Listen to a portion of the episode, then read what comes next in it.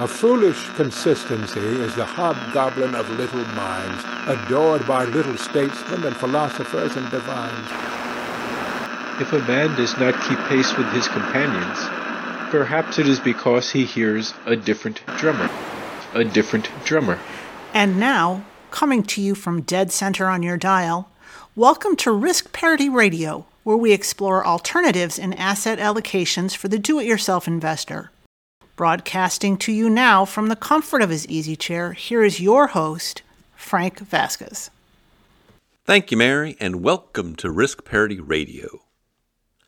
If you are new here and wonder what we are talking about, you may wish to go back and listen to some of the foundational episodes for this program. Yeah, baby, yeah! And the basic foundational episodes are episodes 1, 3, 5, 7, and 9.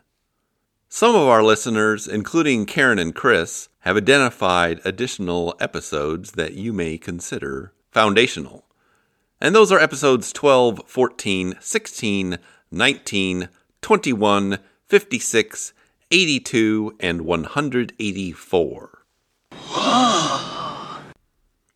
and you probably should check those out too because we have the finest podcast audience available. Top drawer really top drawer. Along with a host named after a hot dog. Lighten up, Francis. But now onward to episode 209. Today on Risk Parity Radio, it is time for our weekly portfolio reviews of the seven sample portfolios you can find at www.riskparityradio.com on the portfolios page. But before we get to that, we do have an email we're just going to do one today because it's another long email with a long answer. Surely you can't be serious. I am serious. And don't call me Shirley. And so without further ado. Here I go once again with the email. And. First off. Second off. Last off.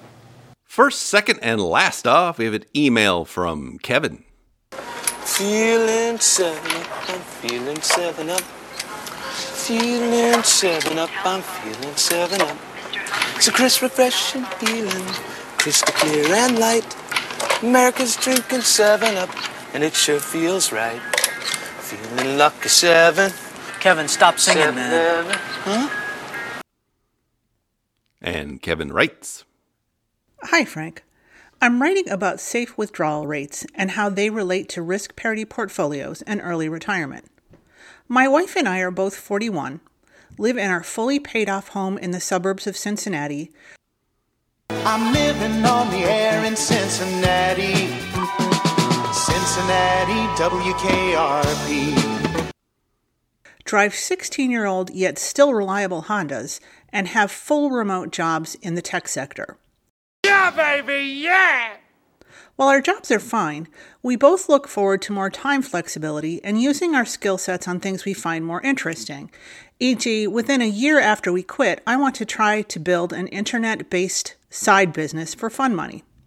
In August 2021, we transitioned our portfolio into a modified golden butterfly allocation because the market run up had gotten us close to what we've long considered was winning the game.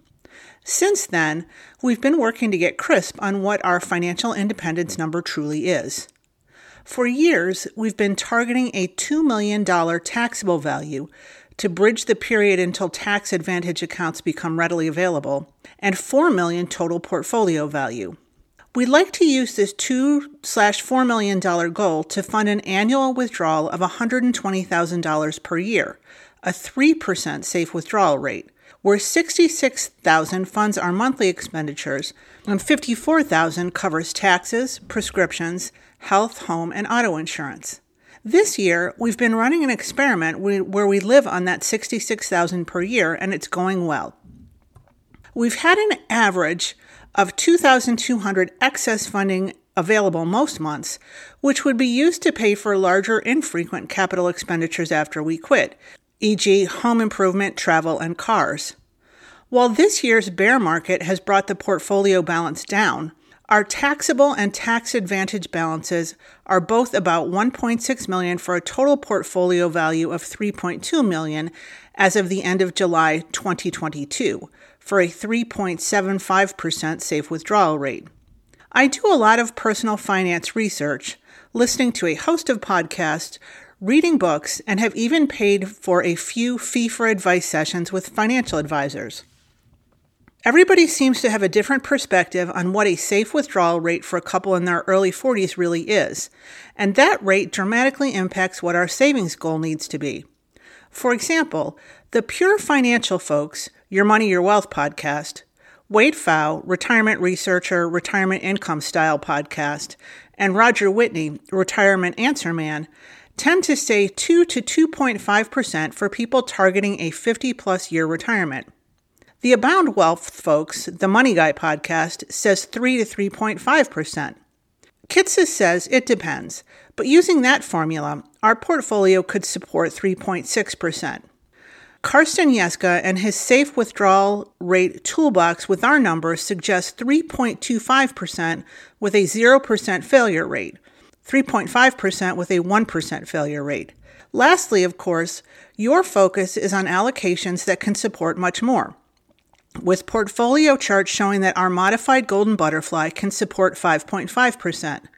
Most of this guidance ignores asset allocation entirely, or when it factors it in, downplays it, citing that style factor premiums may not persist. These ranges have us needing to save an additional $2.8 million for a 2% safe withdrawal rate, or already being financially independent, 3.7% plus safe withdrawal rate so settling on a number has a dramatic impact on our time horizon. What do you recommend a wannabe early retiree do with all this conflicting information and guidance? Thanks so much for using some of your retirement to share your knowledge. I've learned a tremendous amount from your show and remain a dedicated listener. Bows to his sensei. Bow to your sensei. Bow to your sensei! Thank you, Kevin. Kevin, stop singing, man. Huh? All right, so your basic question is what do you recommend a wannabe early retiree to do with all this conflicting information and guidance? Forget about it.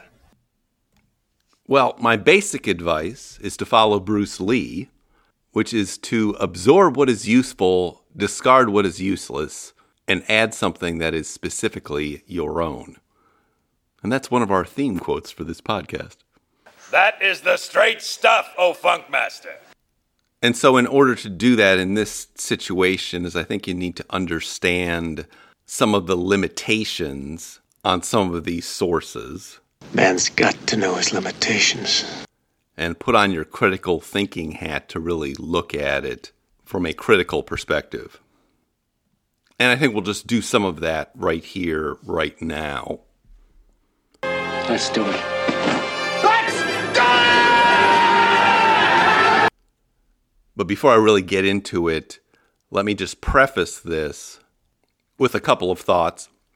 First, I tend to agree with 85 to 90% of what these folks have to say, and so do all of them collectively.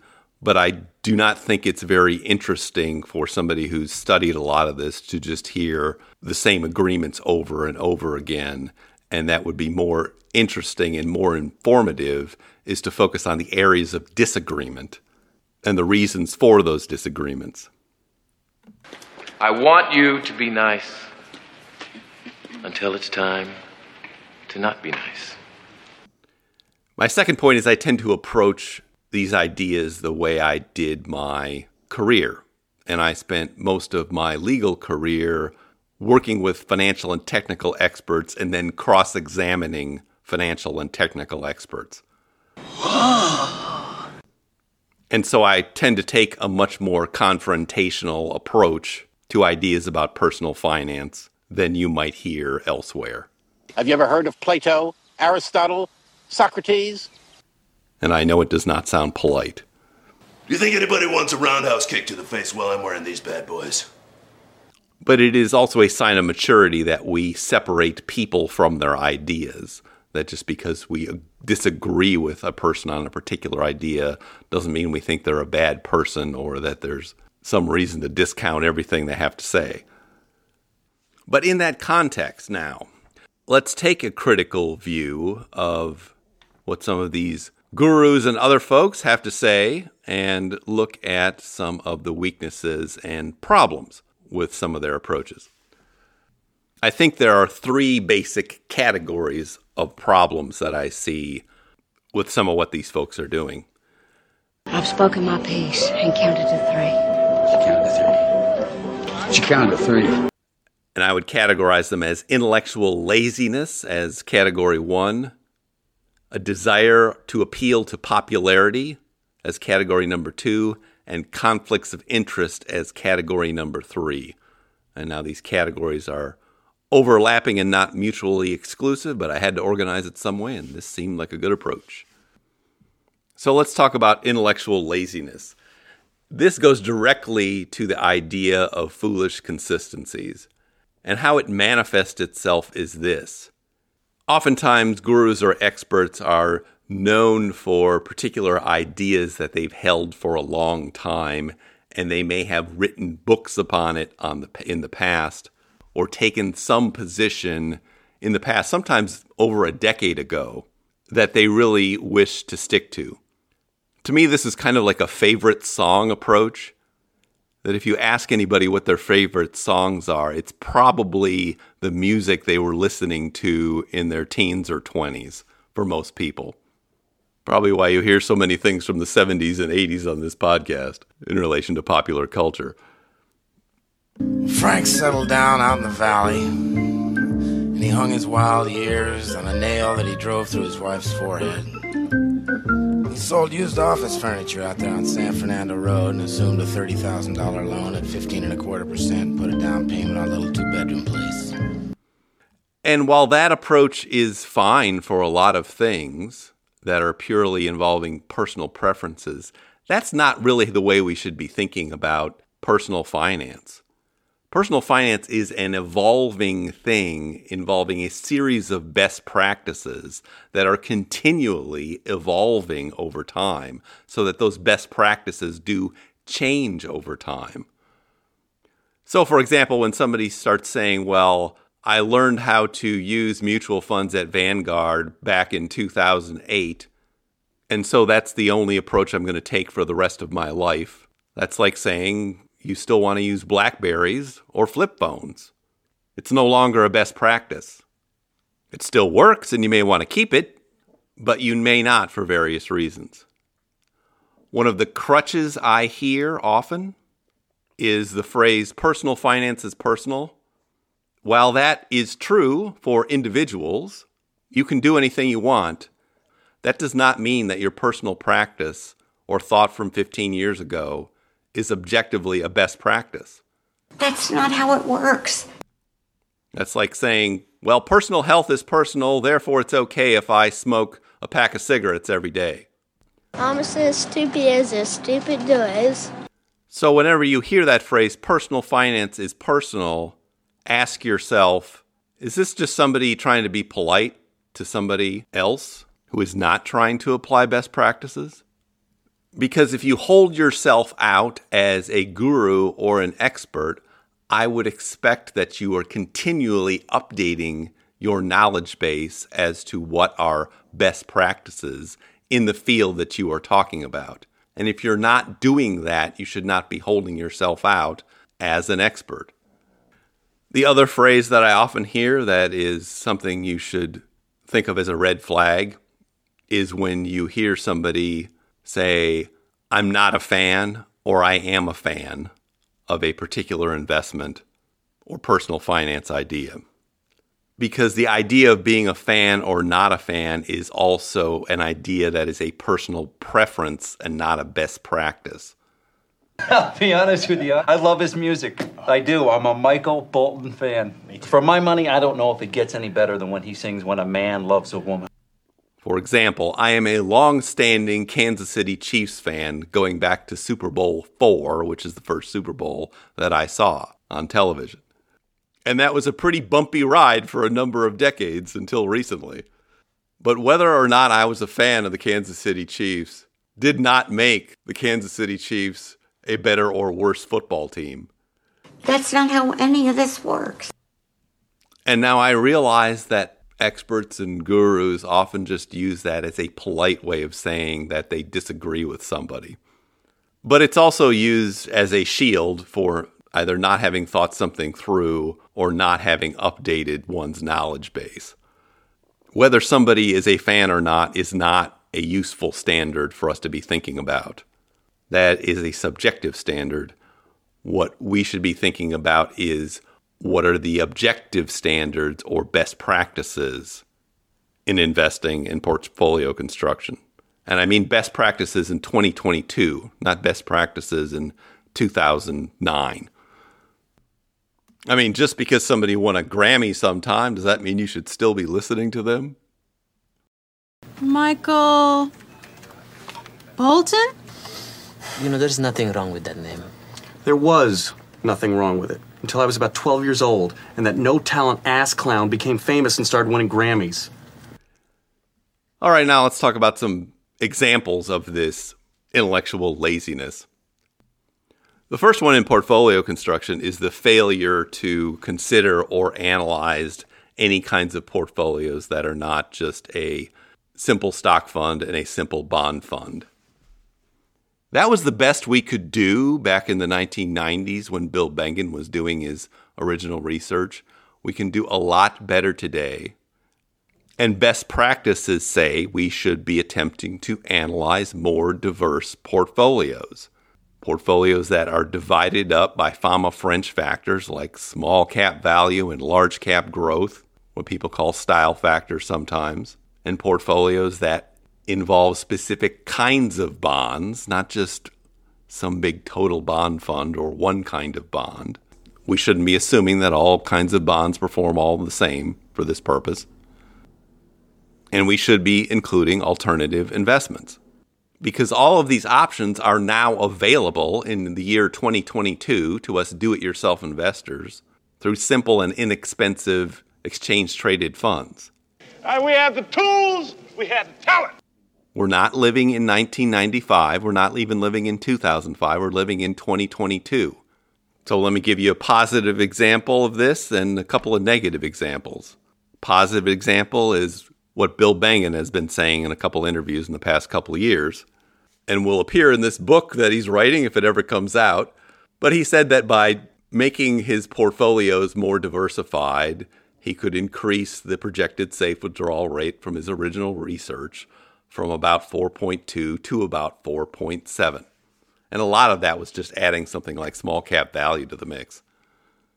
And that is an example of somebody updating their best practices in this area. Now, let me give you a couple of negative examples, and I will name names. As we discussed in episode 40 of this podcast, Karsten Jeske had done a 100 year study of the use of gold in a drawdown portfolio. And this is reflected in his Safe Withdrawal Rate series post number 34. You should go read it if you haven't read it. And he determined that adding 10 to 15% in gold into a simple stock bond portfolio would improve its safe withdrawal rate. Now, other people have done similar research. I will link to a video by the YouTuber known as Next Level Life, who does a lot of videos about portfolio construction, and he has arrived at similar findings about the addition of gold to a drawdown portfolio. Now, I do not know of anyone who has been able to actually contradict this research or has any legitimate criticism of it, but I do hear a lot of illegitimate reasons for not applying it and not using it as a best practice. What is the first one you always hear? Oh, I'm not a fan of gold. I'm not a fan of gold. You know, gold doesn't care if you're a fan or not. Get over it. You can't handle the truth. The other crutch excuse I hear is, well, I don't know how to value it because it's not a bond with an income stream or a stock with a profitability stream. Okay, that is either just ignorance or intellectual laziness about valuation methods. And I will tell you, I spent a lot of time cross examining valuation experts. What you're really saying there when you say something like that is that the only way you can think of to do a valuation is through a discounted cash flow analysis. That is only one methodology for valuation, folks. If you don't know that, you need to go back to school because every time you say, I don't know how to value something that's not a stock or a bond, you are saying that you are ignorant about principles of valuation. That's what you're saying. It's not a good excuse for not using another kind of asset class. It may be difficult to value. You may need to use market values or comparables or some other method of valuation. But that excuse, I don't know how to value something that's not a stock or a bond, is not legitimate. Forget about it. And it's only going to fly and mislead people who know less than you do. So maybe it's time to up your games about valuation methods and how people use these things. All right, now let me give you another specific criticism on a failure to analyze anything but a stock bond portfolio, a simple stock bond portfolio. And this one I think is even more egregious. I recently heard an interview of Wade Pfau on a podcast and YouTube video, which I'll link to in the show notes, from Resolve Asset Management. And they asked him whether he'd ever analyzed things other than a simple stock bond portfolio for purposes of safe withdrawal rates or anything else. And the answer was no. No, he had not done it. All he could give them was an excuse that was, well, I did a modeling exercise where you could assume anything you wanted based on the model and the variables you stuck in. But that's not an analysis. That's not an answer to that question. The other thing he assumes is that all portfolios have the same safe withdrawal rate. That all portfolios have the same safe withdrawal rate. Of course, what he's assuming is that all portfolios have some kind of stock bond mix. That's all they have. And that all portfolios have a stock bond mix that's, you know, somewhere between, say, 40 and 70%. But that seems to be his baseline assumption that all portfolios have the same safe withdrawal rate. That is obviously not true, but it's convenient. Oh, how convenient! And he also likes to rely on some study he did some time ago, 10 or 15 years ago, where he analyzed safe withdrawal rates of simple stock bond portfolios in 23 different countries or a whole bunch of different countries. And based on that study, he likes to say that the safe withdrawal rate is one or two or some really low number. Of course, he's including countries that were ruled by heinous dictatorships that had hyperinflation going on, wars in their territory, and all sorts of things. But the point is, he has not updated his priors. He has not done the analysis. He is not employing best practices when it comes to portfolio construction. And that's by his own admission. All right, next example of general intellectual laziness. And that is the inappropriate reliance on the concept of reversion to the mean. Now, in general, from a mathematical or statistical point of view, the concept of reversion to a mean will apply when you're looking at things that are Gaussian or normal distributed and that have predictable risk characteristics. So, like throwing dice. If you throw two dice long enough, they will revert to the mean, which is seven.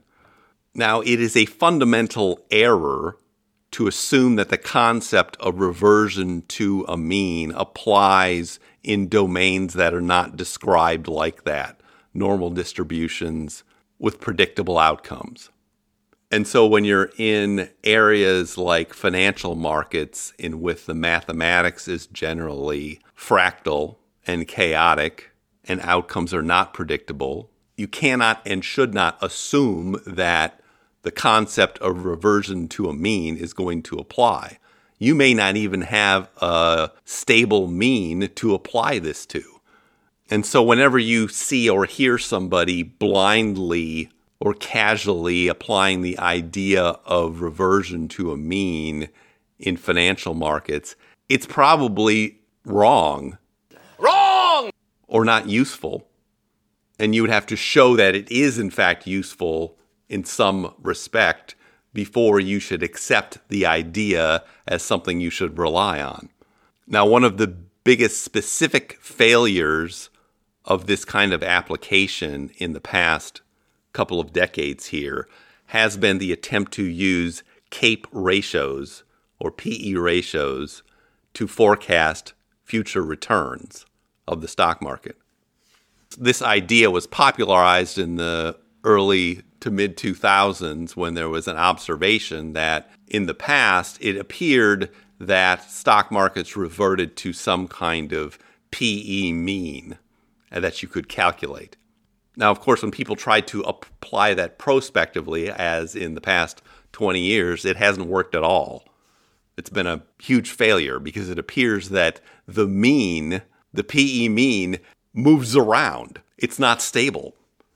So the mean for the past 20 years does not resemble the mean for the 20 years before that.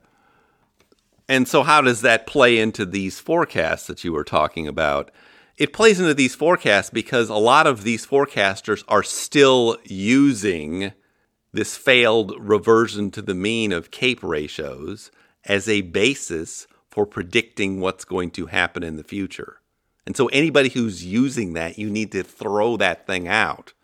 That is not a best practice. It's been proven to be a bad practice and a failed practice.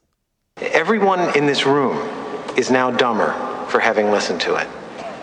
I award you no points, and may God have mercy on your soul. And this same problem applies whether you're talking about predicting future interest rates or predicting future stock market returns or anything like that. You simply cannot use recent past performance to predict future returns which is what this methodology is trying to do.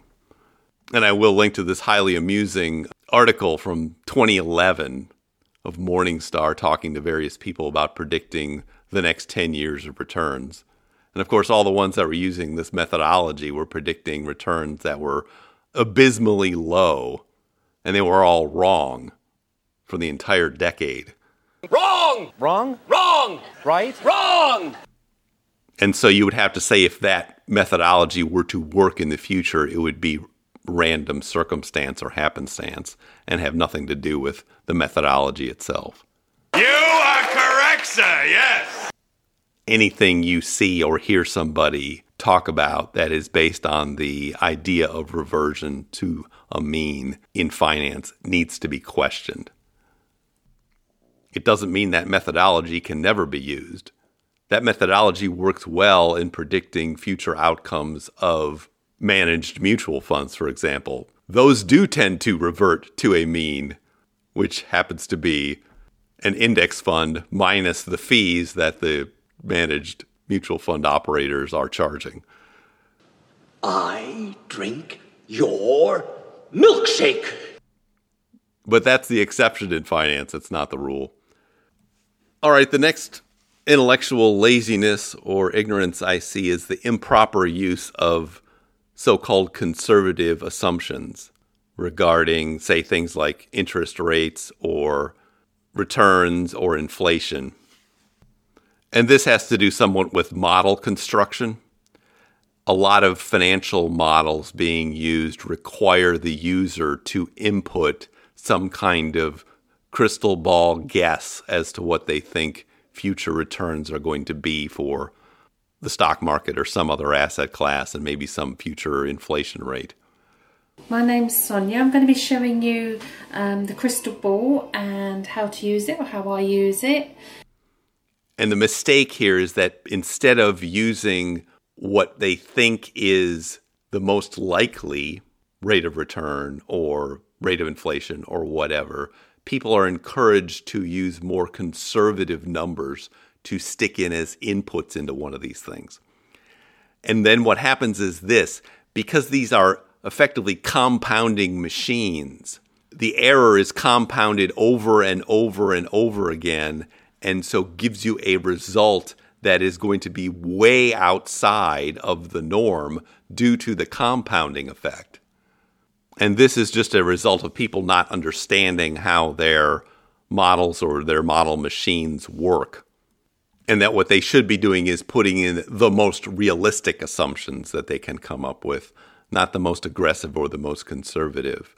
Put in the most realistic assumptions, and then hopefully what your model machine is spitting out is a range of outcomes because that's what you want to look at. And then to be conservative, then you go to the worst outcome in the range or near the worst outcome in the range. And that, for example, is how a Monte Carlo analysis works that it gives you a percentage of probable success based on, say, 10,000 simulations on a given data set. But I know a lot of gurus are using these types of modeling machines, and I would reject the use of these types of modeling machines that come out with specific answers based on user inputs, especially if they do not create a range of outcomes. You do need to use models that give you ranges of outcomes. And then to quote, be conservative, unquote, you don't mess around with your inputs. You look at the range of outcomes and go to one end of the range or not.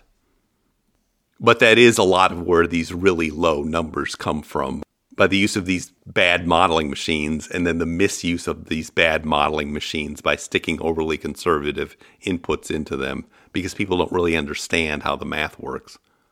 All right, moving on to the next common example I see of intellectual laziness.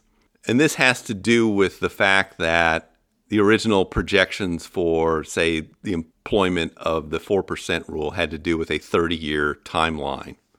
And what you will hear people say is, well, that only works for 30 years.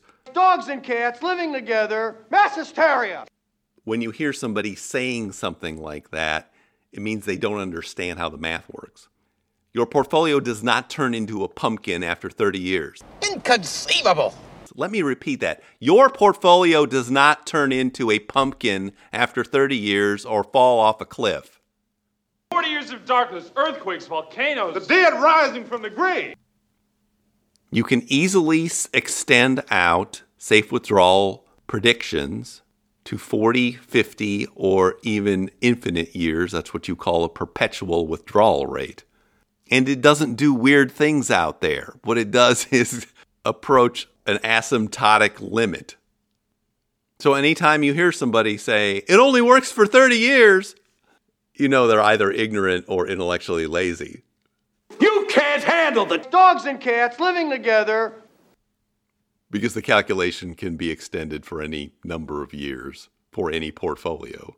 And I will give you a link to a portfolio charts calculator in the show notes where you can check out an example of that and how it's done. The honest truth is, if you look at the math, there is not a big difference between 30, 40, and 50 years. Because if your portfolio is going to fail, it's going to fail a lot earlier. So I think we can dispense with the mass hysteria about that. Real wrath of God type stuff. Now, getting back to our list. The next one I find to be one of the most egregious things that nobody seems to want to talk about. And that is the failure to incorporate more favorable assumptions when it seems like it's warranted. And I'll give you a big one here. In the past 10 years or so, there's been a lot of good research done by David Blanchett and others about what is called the retirement spending smile. And what that is, is an observation that retirees do not tend to spend as much money or inflate their spending as quickly as people who are still working. And this, again, is a well accepted assumption by everybody these days that an average person's retiring spending is going to go down, or at least not keep up with inflation after they retire. And if you look at how inflation is measured, you'll see why that almost has to be true most of the time. The reason it has to be true most of the time is that one third to 40% of your CPI inflation rate or other people's inflation rates is attributed to shelter housing. And another 15 to 20% is attributed to transportation. Now, most people who are retired have a couple of favorable situations involving their housing and their transportation. And we're talking about more than half of somebody's inflation right now. That's what I'm talking about. And that is this they either own their homes outright or have a fixed rate mortgage. So they don't have an inflation rate. They have an inflation rate of zero for their housing or close to it. And they're not required to commute anymore. So their transportation expenses also go down close to zero unless they're doing something exotic and individual to their circumstances.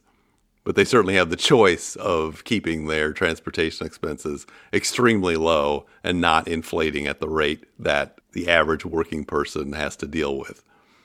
So that confirms that this data about the retirement spending smile is correct and that we should be assuming a lower rate of inflation for retirees than is reflected in the CPI. And it's something like half of the assumed inflation rate. Now, how does that play into something like the 4% rule? The 4% rule on the spending side assumes that you are increasing your spending every year by the rate of inflation. But as we know, that is not an accurate assumption. We know that now, or we should know that now. We all agree on it. So if you incorporate that assumption, if you adjust the inflation assumption into the 4% rule, what happens? Michael Kitces wrote a blog post about this in 2014 that everybody seems to ignore. And what does it say? I'm going to link to it in the show notes. It says that based on just that factor, just that factor, we are probably telling people to save 20% more than they need in retirement. Gosh, idiot. So you need to go back to all those expert guru projections that you were just looking at and ask yourself are they assuming that your inf- personal inflation rate is going to be the CPI or they are assuming that it's going to be the average rate for real retirees? I bet you most of them have not incorporated this very well known assumption that needs to be incorporated in anybody's retirement planning. No more flying solo. And if you apply this more reasonable assumption that just happens to be favorable, these people are probably overestimating what people need to save for retirement by 20%. And it is intellectually lazy for them not to make that kind of adjustment, given what we know today. Again, best practices. Now, just as an aside, the best practice for your own retirement planning is not to use inflation as a basis for withdrawals or modeling your withdrawals. That's why you focus on your own individual expenses because you can look at your own individual expenses, which are going to reflect any inflation that applies to you, and then plan based on that, which will automatically incorporate your personal inflation rate. Another way of thinking about this is this that if you believe somebody's projection that for whatever reason portfolio returns are going to be 20% less in the future than they have in the past, that is already accounted for by using a more realistic assumption on the inflation side, which has the effect of making up for that on the expense side of things. All right, I think we've spent enough time on intellectual laziness. Au contraire. Don't be saucy with me, Bernays but just one more thought on that. I think the problem here can be summed up as experts or gurus adhering to dogma versus using flexible principles. And a lot of them have come up with self imposed limitations on what people can invest in, which is dogma, or other ideas that may have been thought to be valid in the past, but have turned out to be invalid or need to be updated or corrected, but they're still relying on that old dogma. This is why I think our investing approach needs to be guided by principles, and we have those three principles here the macro allocation principle, the simplicity principle, and the holy grail principle. Because I'm not a fan of dogma, not at all. Not going to do it. Wouldn't be prudent at this juncture. All right, the next big category I wanted to talk about was appeals or desires for popularity with respect to experts and gurus. This also is kind of a soft conflict of interest. or relates to that. And it has to do with there is safety in numbers. That if you are trying to appeal to the greatest numbers of people, the best ways to do that are to first simplify your message as much as possible into dogma, preferably, because it's easier for people to understand that. I got some baby steps for you right here. And then make sure you do not veer too far off of other people or experts in the space. Because you're, what you're trying to do if you're trying to be popular is to cross pollinate with other experts in the space, appear on each other's shows, etc. In some ways, this is like the adage that is said to apply to Asian school children that you don't want to be the nail that sticks out because you'll just get pounded down. So, how do you see this manifested in personal finance and as it pertains to portfolio construction? One way is this ignoring of asset classes, that everybody will adhere back to these kind of simple stock bond portfolios because then they don't need to disagree on stuff. There's safety in those numbers. But it's interesting once you leave this kind of personal finance expert guru kind of area and go over and listen to what the real professionals are doing at their hedge funds and other things, they don't have any trouble talking about embracing and using other kinds of asset classes or sub asset classes in their portfolios. And in fact, they highly recommend it. I'm going to link to in the show notes a nice interview of a gentleman named Antti Ilmanen, a nice Finnish gentleman. This is a Resolve Asset Management YouTube video. And who is this person? Well, he is the head of research at AQR Capital. That's Cliff Asness's place if you're looking for another name to hang your hat on. And he has a degree in economics and law from the University of Helsinki and then got a PhD in economics and finance at the University of Chicago. He wrote a famous book called Expected Returns back in 2011, and then has recently written another book about investing in an era of low expected rates of return. And so he's been on many, many podcasts recently talking about this book. And that first book he wrote is recognized as kind of a Bible of portfolio construction.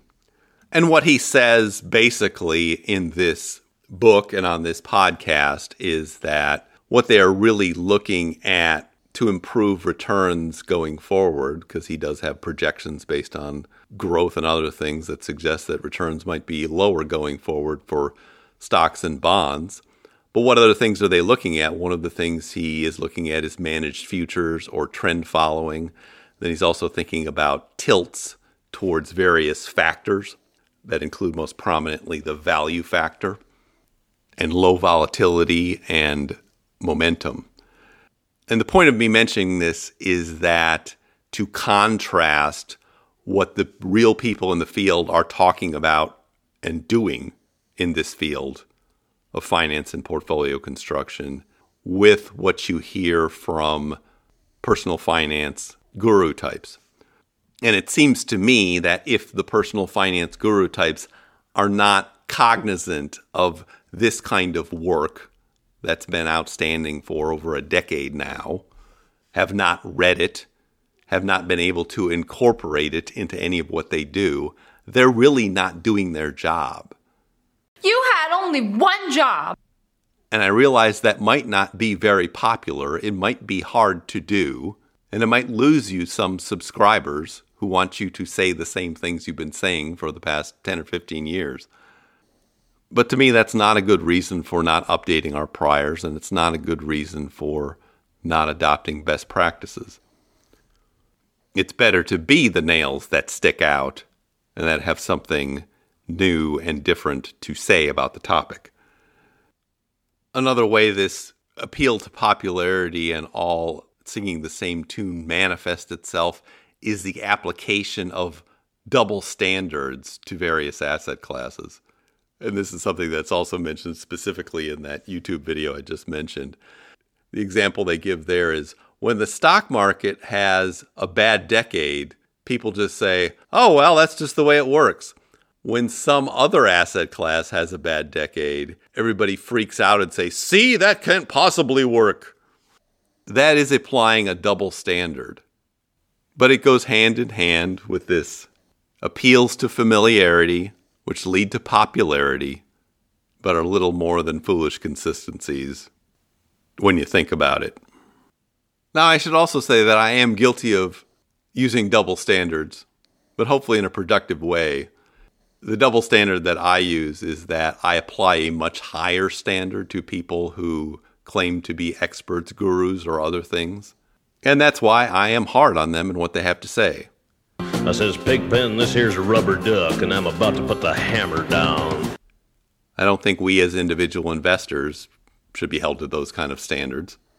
And I would never criticize an individual in their portfolio the way I'm talking about these expert folks today. But now there's one more kind of appeal to popularity that I should have mentioned first, and that is the appeal of pessimism. We are hardwired to pay attention to pessimism because pessimism sells, and we subconsciously think that people who express pessimism are somehow smarter or in the know. This actually affects people who are pessimistic more themselves. People who are pessimistic think they are smarter than other people, whether they are or not. Those two things go hand in hand pessimism and self confidence. And with respect to this topic, safe withdrawal rates, there's almost a bidding war out there to see who can be the most pessimistic and come up with the lowest safe withdrawal rate for whatever reason they've got.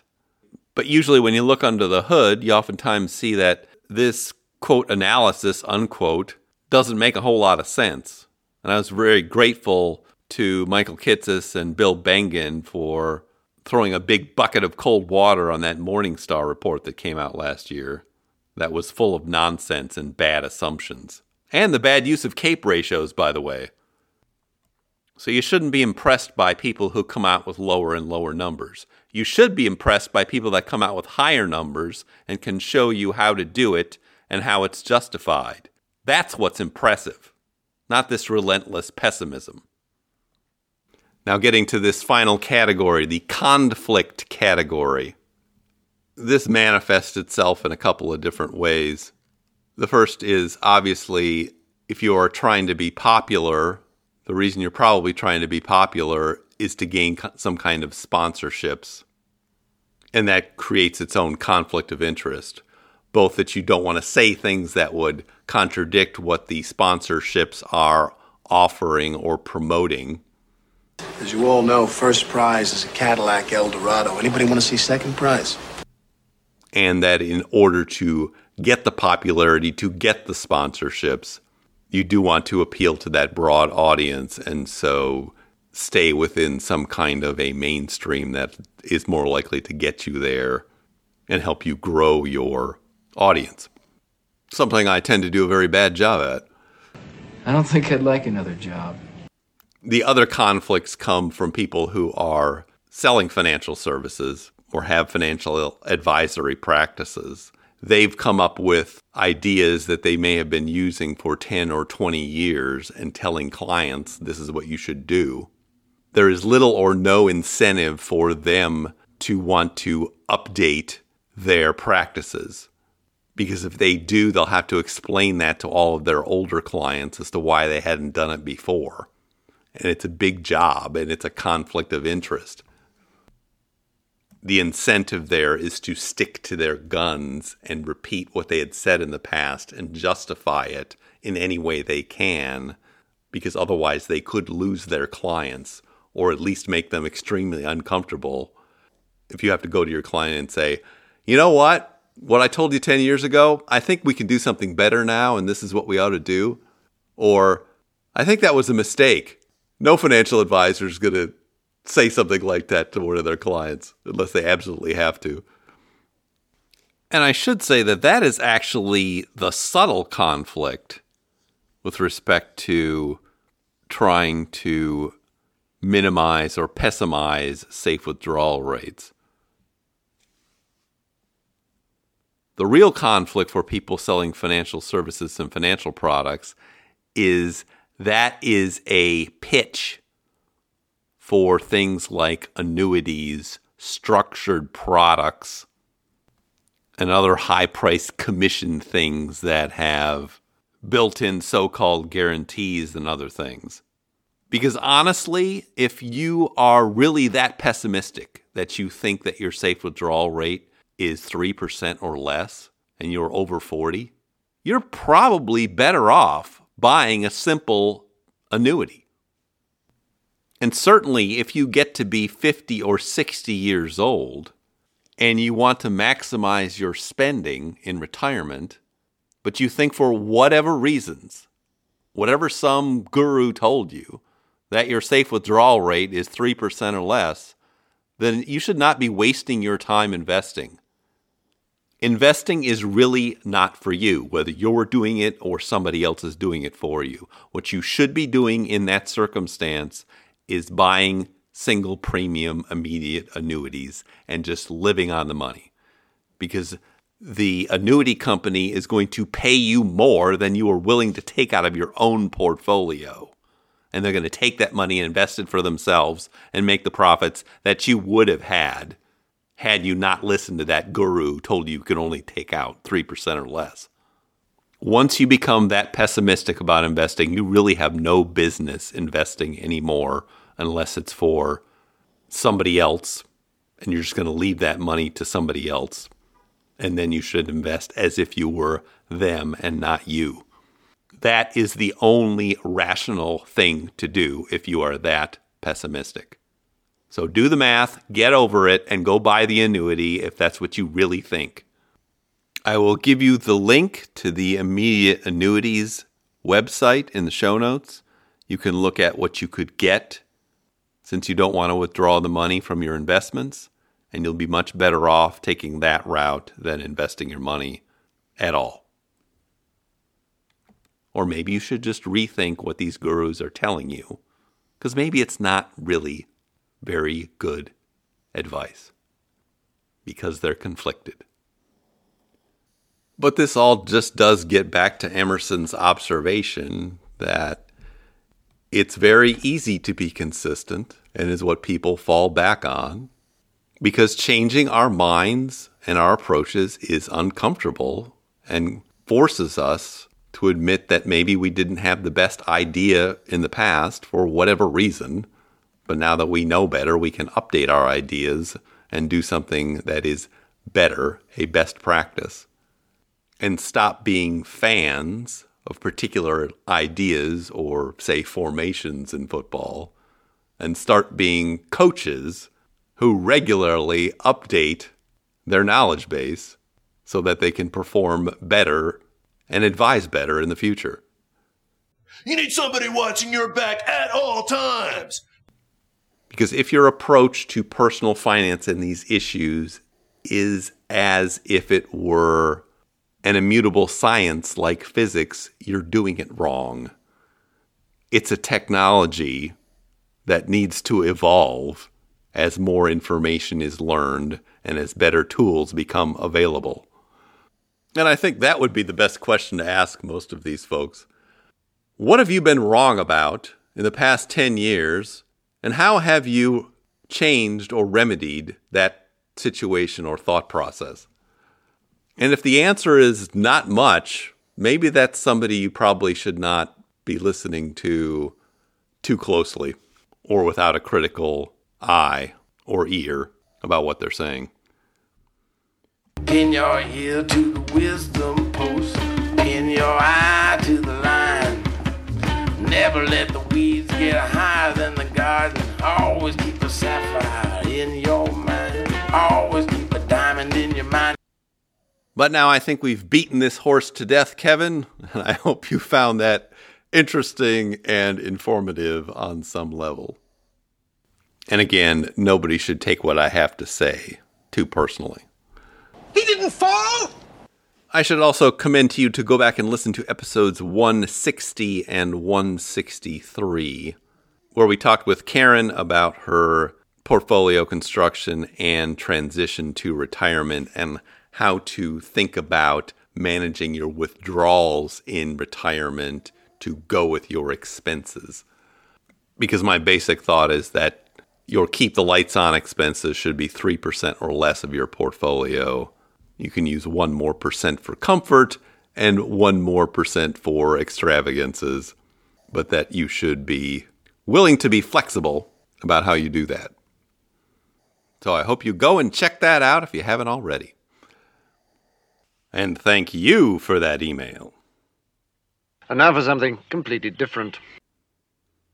And the something completely different will be our weekly portfolio reviews and monthly distributions of the seven sample portfolios you can find at www.riskparityradio.com on the portfolios page.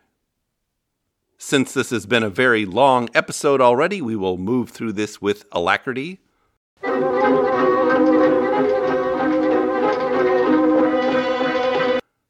It is suffice it to say that it was another awful week in an awful month and an awful year.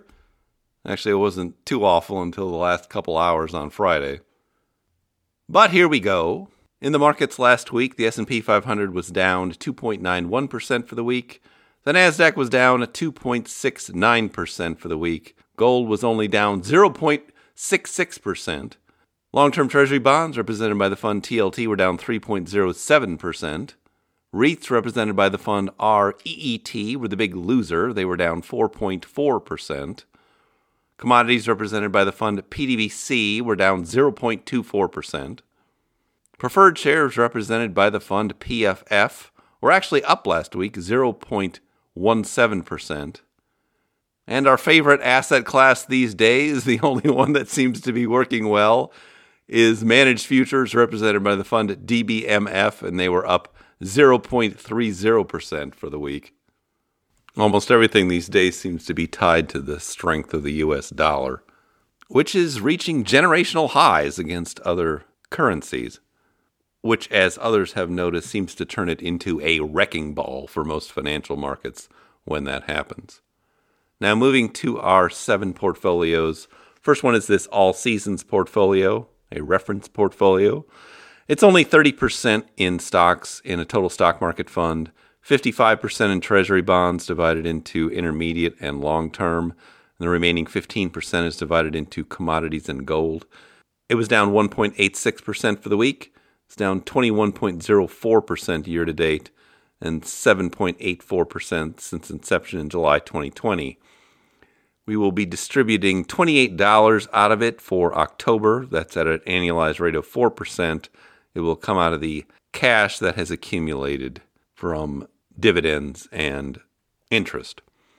We will have distributed $324 out of it year to date and $885 out of it total since inception in July 2020. Moving to our three bread and butter portfolios. First one is the Golden Butterfly. This one is 40% in stocks divided into a total stock market fund and a small cap value fund. It has 40% in bonds divided into short term and long term treasuries, and the remaining 20% is in gold. It was down 1.29% for the week. It is down 17.6% year to date and is up 3.06% since inception in July 2020. For the month of October's distribution, it will be $38. It will come out of the Gold Fund, GLDM, which has been the best performer recently. It's at an annualized rate of 5%. We will have distributed $436 out of it year to date and $1,217 out of it since inception in July 2020. All of these portfolios started at about $10,000 originally. Next one is the Golden Ratio portfolio. This one's 42% in stocks, 26% in long term treasuries, 16% in gold, 10% in REITs, and 6% in cash. It was down 2.02% for the week. It's down 22.27% year to date and down 0.57% since inception in July 2020. We will be distributing $37 out of it for October. That's at a 5% annualized rate. It will come out of cash as it does for this portfolio every month. We will have distributed $432 out of it year to date and $1,213 out of it since inception in July 2020. Next one is the Risk Parity Ultimate Portfolio. This one was down 1.85% for the week. It is down 25.84% year to date and 5.21% since inception in July 2020. We'll be distributing $40 out of it for October. That's at a 6% annualized rate. It will come from the cash portion, which has accumulated over $40, just over $40 for a distribution. We will have distributed $493 out of it year to date and $1,413 out of it since inception in July 2020. Now we move to these experimental portfolios. We run hideous experiments here, so you don't have to. These all involve leveraged funds, and you can see how violent and volatile they've been. The first one is the accelerated permanent portfolio. This one is 27.5% in a leveraged bond fund TMF, 25% in a leveraged stock fund UPRO, 25% in preferred shares PFF, and 22.5% in a gold fund GLDM. It was down 3.7% for the week. It's down 42.32% year to date and down 19.6% since inception in July 2020. We'll be distributing $32 out of it from the preferred shares fund, the best performer for October. It's at a 6% annualized rate. We will have distributed $546 out of it year to date and $1,769 out of it since inception in July 2020.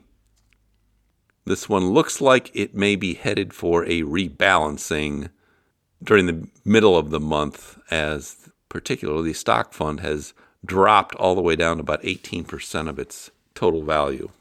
So if it drops any more relative to the other ones, we will be rebalancing it. Next portfolio is the aggressive 50 50. This is the most leveraged and least diversified of these portfolios.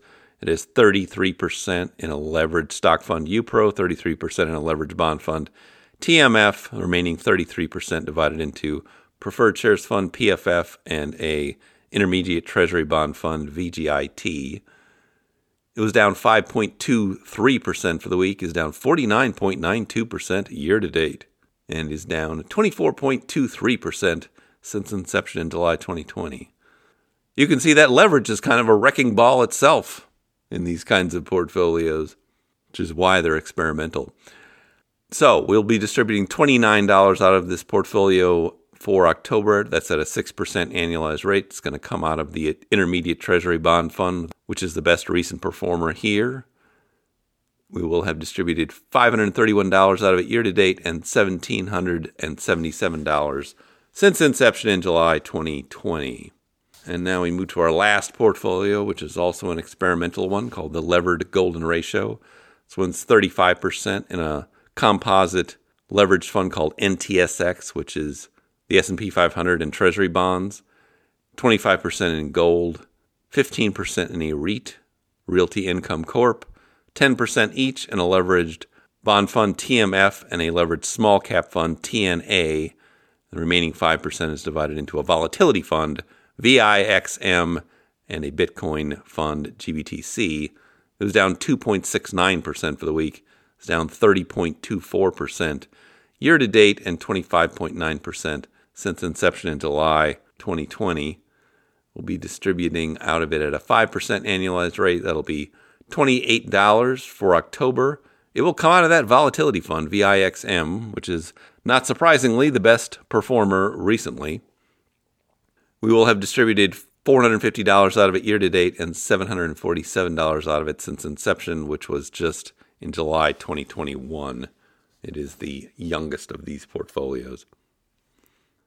And with that, we have concluded our portfolio review for this week and this month. And now I see our signal is beginning to fade. Just in time. I've done a lot of talking today. Shut it up, you. Shut it up, me. If you have comments or questions for me, please send them to frank at riskparityradio.com. That email is frank at riskparityradio.com.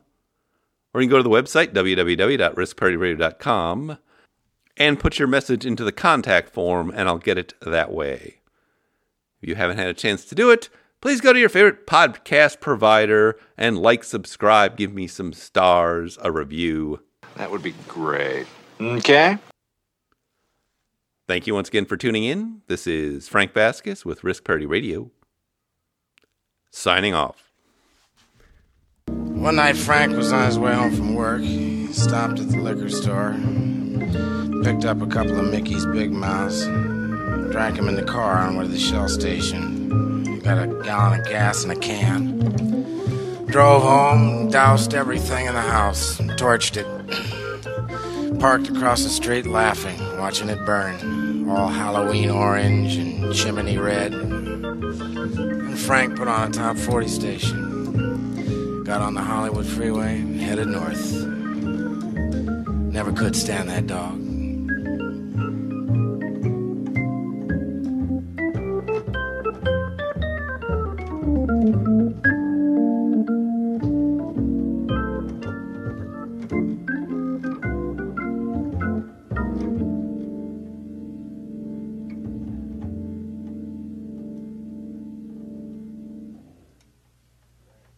The Risk Parity Radio Show is hosted by Frank Vasquez. The content provided is for entertainment and informational purposes only and does not constitute financial, investment, tax, or legal advice. Please consult with your own advisors before taking any actions based on any information you have heard here, making sure to take into account your own personal circumstances.